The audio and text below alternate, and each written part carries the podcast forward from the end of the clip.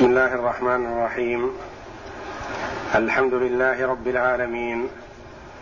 والصلاة والسلام على نبينا محمد وعلى آله وصحبه أجمعين. وبعد. أعوذ بالله من الشيطان الرجيم. المنافقون والمنافقات بعضهم من بعض يأمرون بالمنكر وينهون عن المعروف ويقبضون أيديهم. نسوا الله فنسيهم. إن المنافقين هم الفاسقون. وعد الله المنافقين والمنافقات والكفار نار جهنم خالدين فيها. هي حسبهم ولعنهم الله ولهم عذاب مقيم. كالذين من قبلكم كانوا أشد منكم قوة وأكثر أموالا وأولادا. فاستمتعوا بخلاقهم فاستمتعتم بخلاقكم.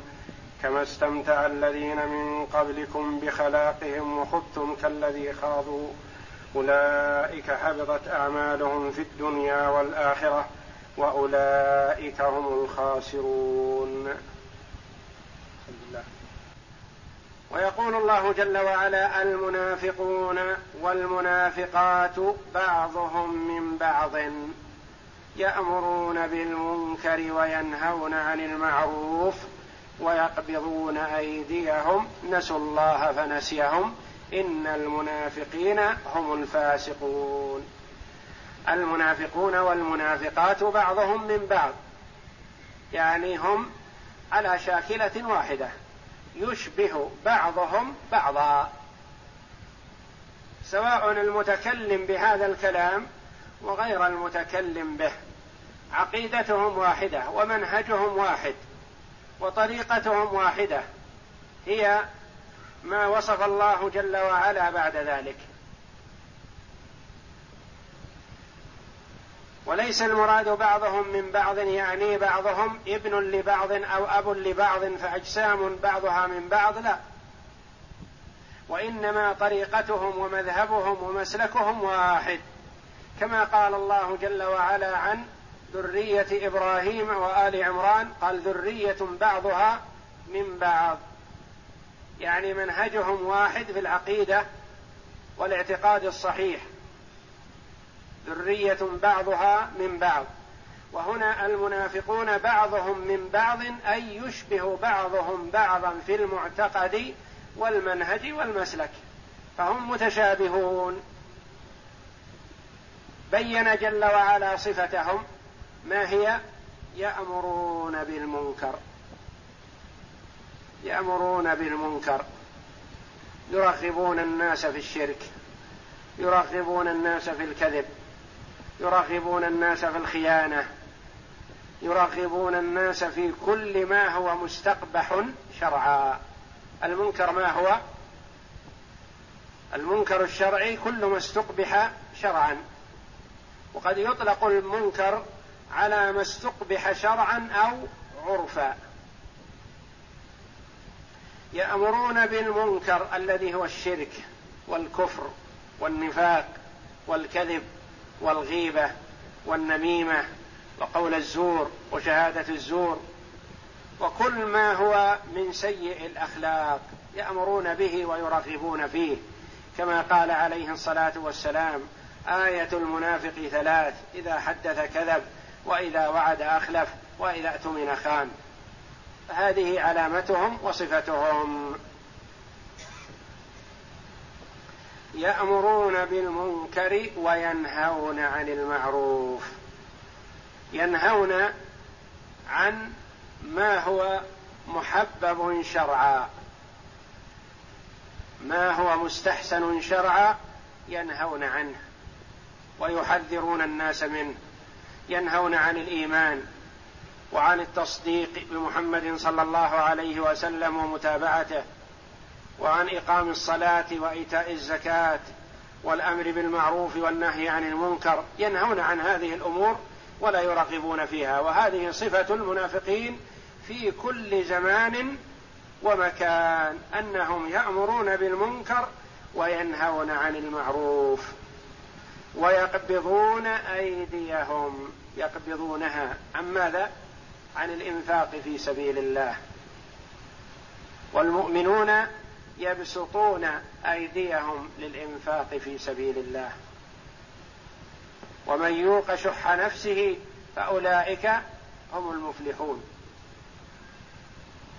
المؤمنون ينفقون في سبيل الله ويبذلون أموالهم طمعا في ثواب الله. المنافقون الأموال غالية عليهم ولا يؤمنون بوعد الله فلذا لا لا ينفقون شيئا في سبيل الله. وإنما إن أنفقوا شيئا أنفقوه وهم يعتقدونه مغرما. للحفاظ على بقية أموالهم وعلى أنفسهم. ويقبضون أيديهم. نسوا الله فنسيهم. نسوا الله فنسيهم. الأصل في الناس لا يؤاخذ. يقول عليه الصلاة والسلام عفي عن أمة الخطأ والنسيان وما استكره عليه. هذا معفو عنه. لكن ليس المراد هنا النسيان الذي هو المعروف أنه عدم الذهول عن. الذهول عن الشيء وإنما المراد هنا الترك تركوا ذكر الله ولم يهتموا ولم يلتفتوا لما أمرهم الله به فجعلوه كأنه منسيا تركوا ذكر الله. فما هو جزاؤهم؟ جزاؤهم من جنس عملهم. الجزاء من جنس العمل. نسيهم الله. والله جل وعلا لا ينسى. لا ينسى ولا يغفل. ولا تأخذه سنة ولا نوم. تعالى وتقدس. لكنه تركهم جل وعلا من رحمته. تركهم لم يوفقهم لما ينفعهم لم يهدهم. وجاء في حق الله جل وعلا مجانسة لما حصل منهم. نسوا الله فنسيهم. والمجانسة كثيرة في القرآن كما في قوله جل وعلا فجزاء سيئة سيئة مثلها. والجزاء الآخر ليس سيئة لأنه يستحق ذلك. ولكن من باب المشاكلة والمجانسه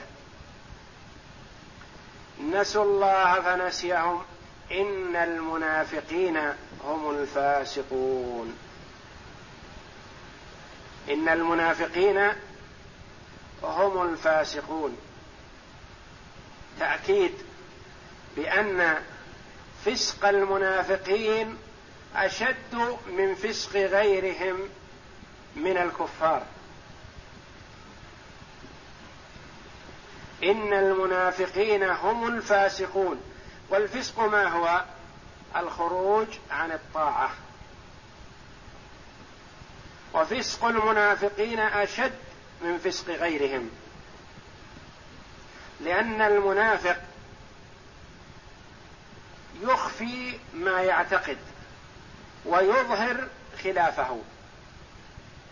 ففسقه وضرره على المسلمين أشد من ضرر اليهود والنصارى. لو جاءك يهودي أو نصراني بنصيحة قال أمرك أو طلب منك ألا تعمل طاعة هل تطيعه؟ لا. تعرف أنه لا يريد الطاعة ولا يحبها وهو كافر ولا تقبل منه. لكن المنافق قد يؤثر عليك لأنه يتظاهر بأنه أخوك ويود لك ما يود لنفسه وينصحك بما يرى أنه مفيد لك فيضرك ويخدعك بذلك. فلذا قال الله جل وعلا إن المنافقين هم الفاسقون. كأنه لا فسق أشد من فسق المنافقين. وأين اسم إن وخبرها؟ إن المنافقين هم الفاسقون اسمها المنافقين إن المنافقين. وأين خبرها؟ هم مبتدأ والفاسقون خبر والجملة من المبتدأ والخبر خبر إن. وعد الله المنافقين والمنافقات والكفار نار جهنم. وعد تأتي في الخير وتأتي في الشر. والوعيد في الشر خاصة. وعد في الخير تقول وعدا. ووعد في الشر وعيد.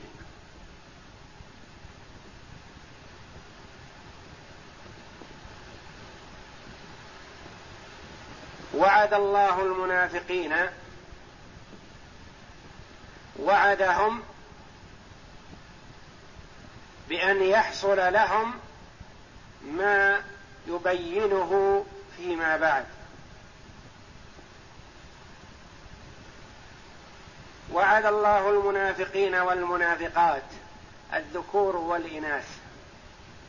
وكما قال المنافقون والمنافقات بعضهم من بعض. فيه منافقون وفيه منافقات. والكفار أتى بذكر الكفار بعد ذكر المنافقين لأن المنافقين في الدرك الأسفل من النار. المنافقون يوم القيامة أشد عذابا من الكفار والعياذ بالله. وعد الله المنافقين والمنافقات والكفار نار جهنم. خالدين فيها. الخلود الإقامة والاستمرار فيها. هي حسبهم. حسب بمعنى كافي. عذاب كاف لهم.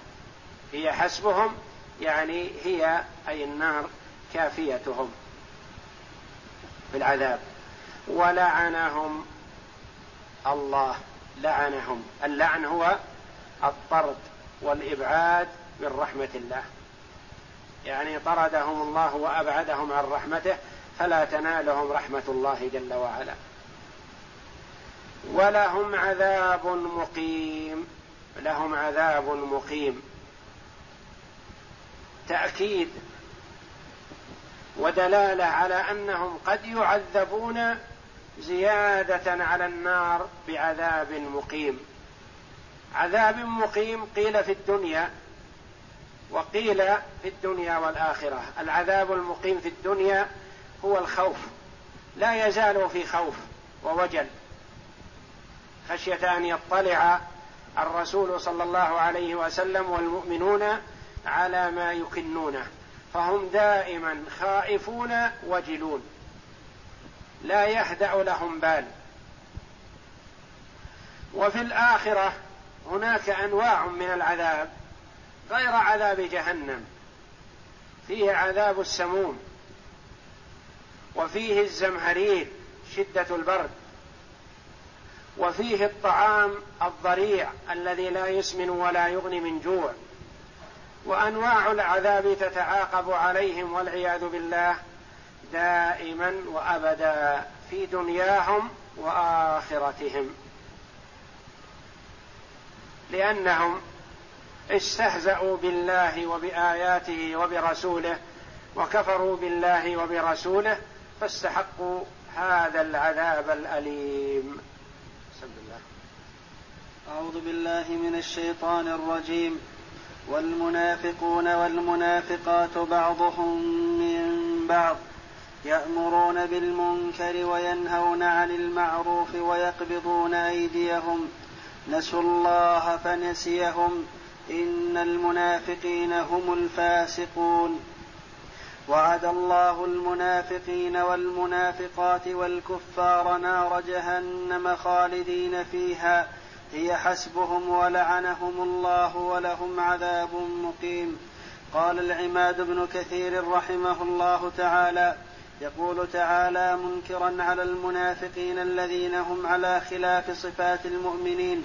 ولما كان المؤمنون يأمرون بالمعروف وينهون عن المنكر كان هؤلاء يأمرون بالمنكر وينهون عن المعروف ويقبضون أيديهم أي عن الإنفاق في سبيل الله.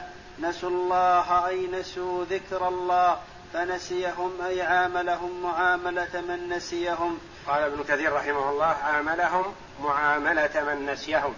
لأن الله جل وعلا لا ينسى ولا ينبغي له أن ينسى وإنما عاملهم معاملة المنسيين. نعم. كقوله تعالى فاليوم ننساكم كما نسيتم لقاء يومكم هذا. إن المنافقين هم الفاسقون أي الخارجون عن طريق الحق الداخلون في طريق الضلالة. وقوله وعد الله المنافقين والمنافقات والكفار نار جهنم. أي على هذا الصنيع الذي الذي ذكر عنهم خالدين فيها أي ماكثين فيها مخلدين هم والكفار هي حسبهم أي كفايتهم في العذاب. ولعنهم الله أي طردهم وأبعدهم ولهم عذاب مقيم.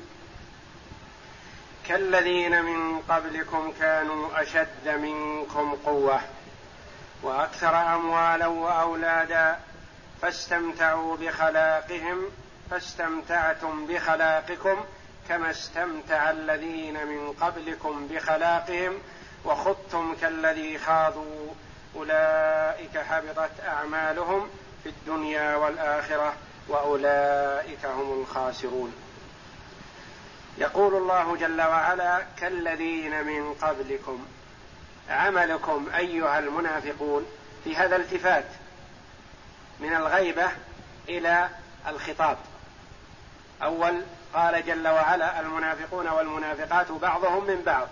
هذا كلام عن غائب عن المنافقين. ثم حصل الالتفات توجيه الخطاب إليهم فقال جل وعلا كالذين من قبلكم أي أنتم؟ سلكتم مسلك الذين من قبلكم.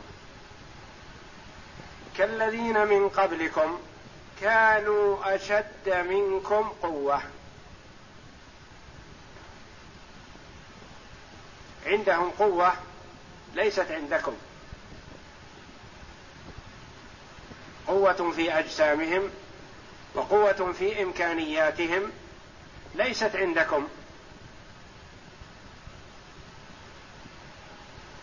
كانوا أشد منكم قوة. وأكثر أموالا وأولادا. يعني متعوا في هذه الدنيا بمتاع لم تحصلوا عليه أنتم.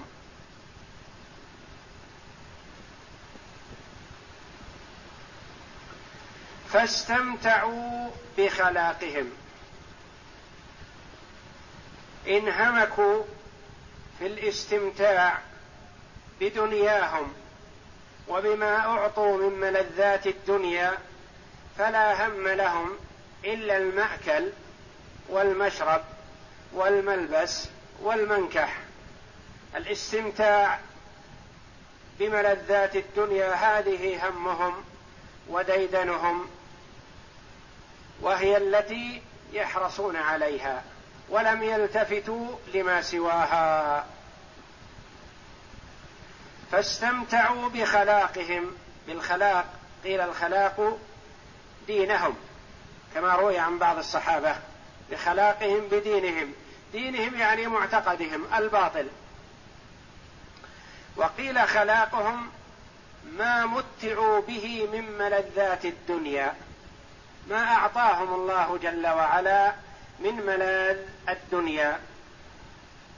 فاستمتعوا بما أعطوا من ملذات الدنيا فاستمتعتم بخلاقكم. يعني استمتعتم مثلهم سلكتم مسلكهم.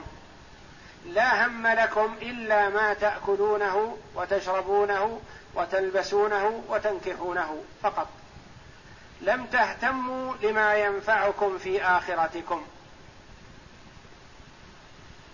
لم تهتموا في دنياكم بشيء من شؤون دينكم وحياتكم الأخروية. فاستمتعتم بخلاقكم كما استمتع الذين من قبلكم بخلاقهم.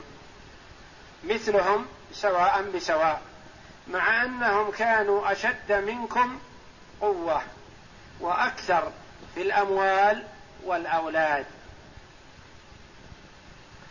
وخضتم كالذي خاضوا دخلتم فيما دخلوا فيه من الباطل والإثم والكذب والفجور. والخوض تقدم لنا الدخول في كل ما يلوث سواء كان حسيا أو معنويا. أولئك أي السابقون حبطت أعمالهم في الدنيا والآخرة.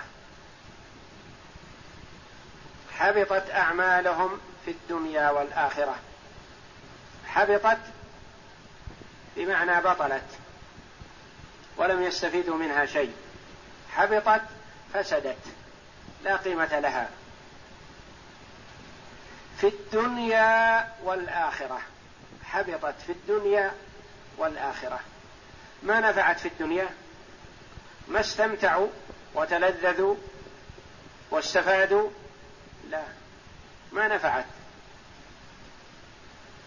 لأن الله جل وعلا أوجد الخلق في هذه الدنيا لينتفعوا بها في الآخرة. فالذي يستعمل دنياه فيما ينفعه بآخرته ربح الدنيا والآخرة. والذي يستعمل دنياه لدنياه فقط خسر الدنيا والآخرة. ما استفاد شيئا ينفعه في الدنيا؟ لأن متاع الدنيا لا قيمة له في جانب متاع الآخرة. فالذي صرف جل وقته وكل ما يستطيعه لدنياه خسر الدنيا في الحقيقة. ما استفاد من الدنيا؟ فالذي يصرف الوقت في المعصية هل استفاد من دنياه؟ لا والله ما استفاد وإنما ضرته خسرها. والذي يصرف الوقت في الطاعة استفاد من الدنيا واستفاد الآخرة. ربح الدنيا والآخرة. ولهذا قال جل وعلا أولئك حبطت أعمالهم في الدنيا مع الآخرة. فما عملوا في دنياهم شيئا ينفعهم فخسروها. وخسروا الآخرة مع ذلك. وأولئك هم الخاسرون والخسران ضد الربح. والربح هو الحصول على رأس المال وزيادة. والخسران ذهاب رأس المال.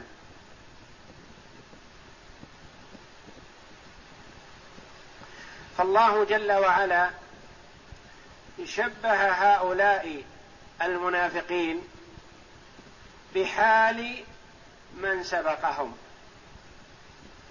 مع أن اللوم على هؤلاء أشد لما؟ لأن هؤلاء وجدوا مع الرسول صلى الله عليه وسلم ومع المؤمنين ويسمعون آيات آيات الله تتلى عليهم.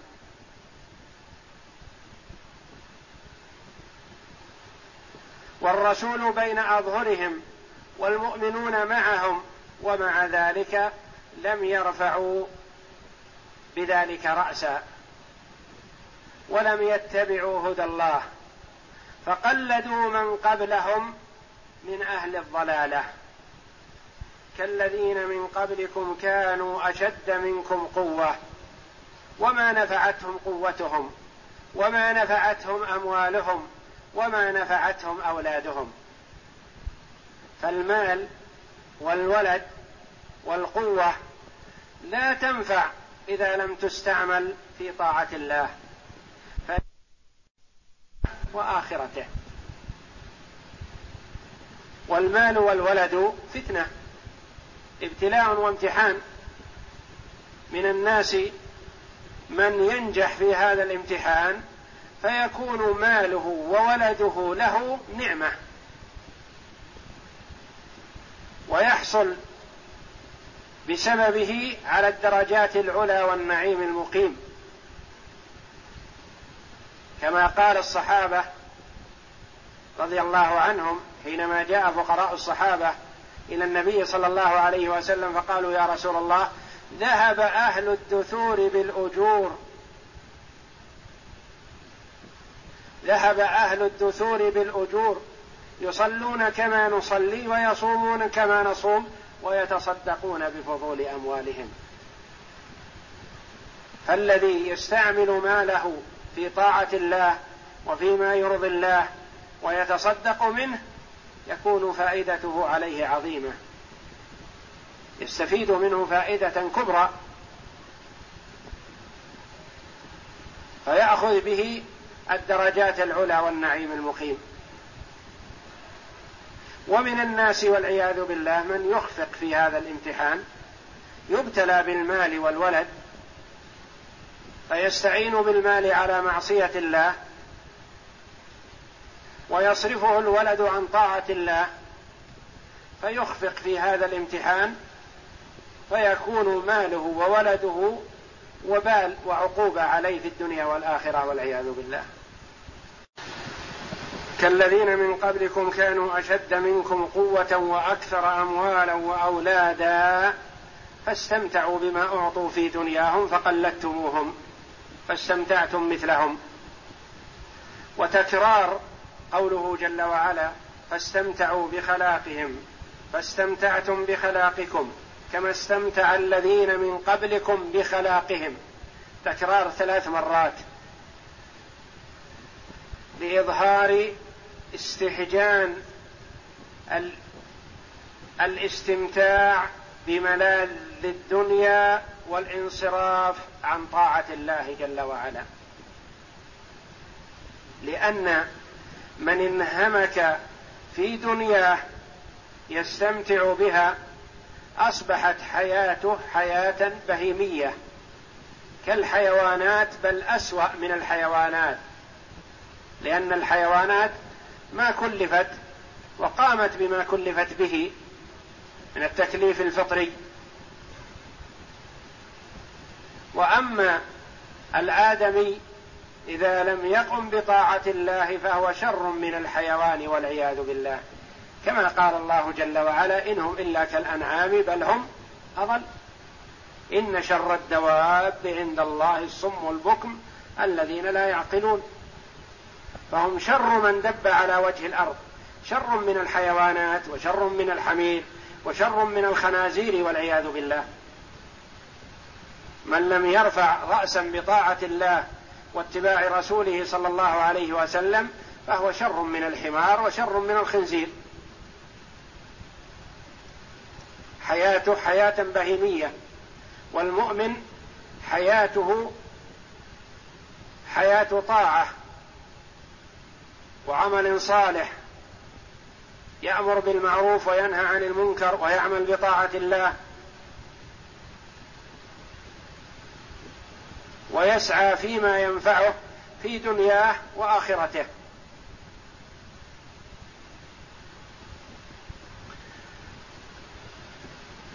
فانهماك المرء في دنياه من أجل العمل للدنيا خاصة ومع الاستمتاع بملاذ الدنيا هذا شيء مستهجن مستقبح.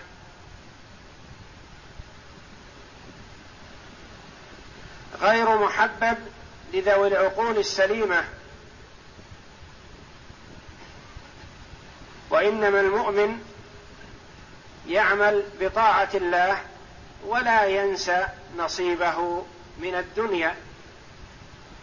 قل من حرم زينة الله التي أخرج لعباده والطيبات من الرزق قل هي للذين آمنوا في الحياة الدنيا خالصة يوم القيامة. وابتغ فيما آتاك الله الدار الآخرة ولا تنس نصيبك من الدنيا وأحسن كما أحسن الله إليك. أين خبر كان في قوله كانوا أشد منكم قوة وأكثر أموالا وأولادا؟ أشد. ومحل وأكثر أموالا وأولادا؟ معطوف عليه. أولئك الإشارة في قوله أولئك حبطت أعمالهم يعود إلى من؟ إلى الذين من قبلكم. بسم الله. أعوذ بالله من الشيطان الرجيم. وأولئك هم الخاسرون. إعرابها محلها من الإعراب. أولئك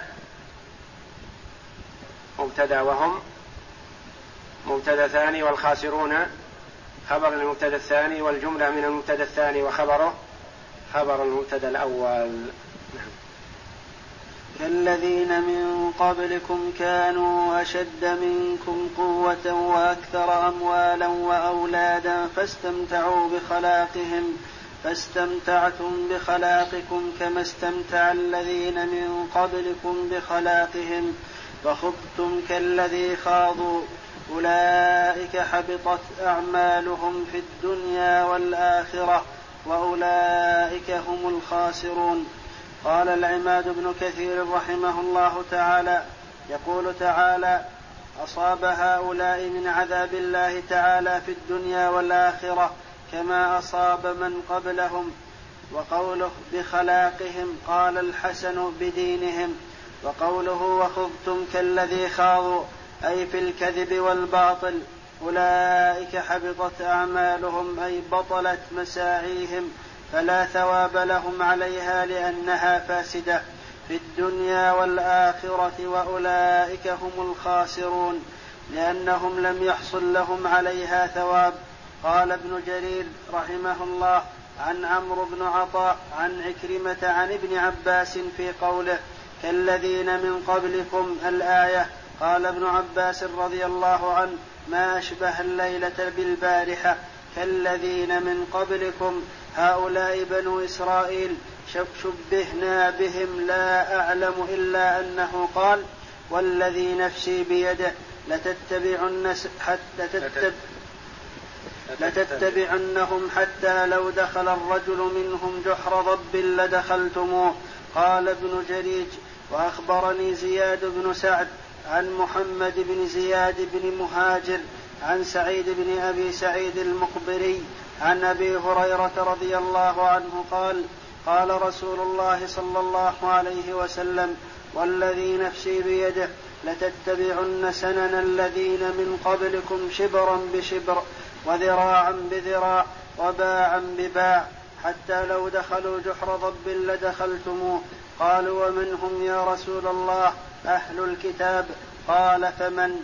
وهكذا رواه أبو معشر عن أبي سعيد المقبري عن أبي هريرة رضي الله عنه عن النبي صلى الله عليه وسلم فذكره. وزاد قال أبو هريرة اقرأوا إن شئتم القرآن كالذين من قبلكم الآية. قال أبو هريرة الخلاق الدين وخذتم كالذي خاضوا قالوا يا رسول الله كما صنعت فارس والروم. قال فهل الناس إلا هم؟ وهذا الحديث له شاهد في الصحيح. والله أعلم وصلى الله وسلم وبارك على عبده ورسول نبينا محمد وعلى آله وصحبه أجمعين.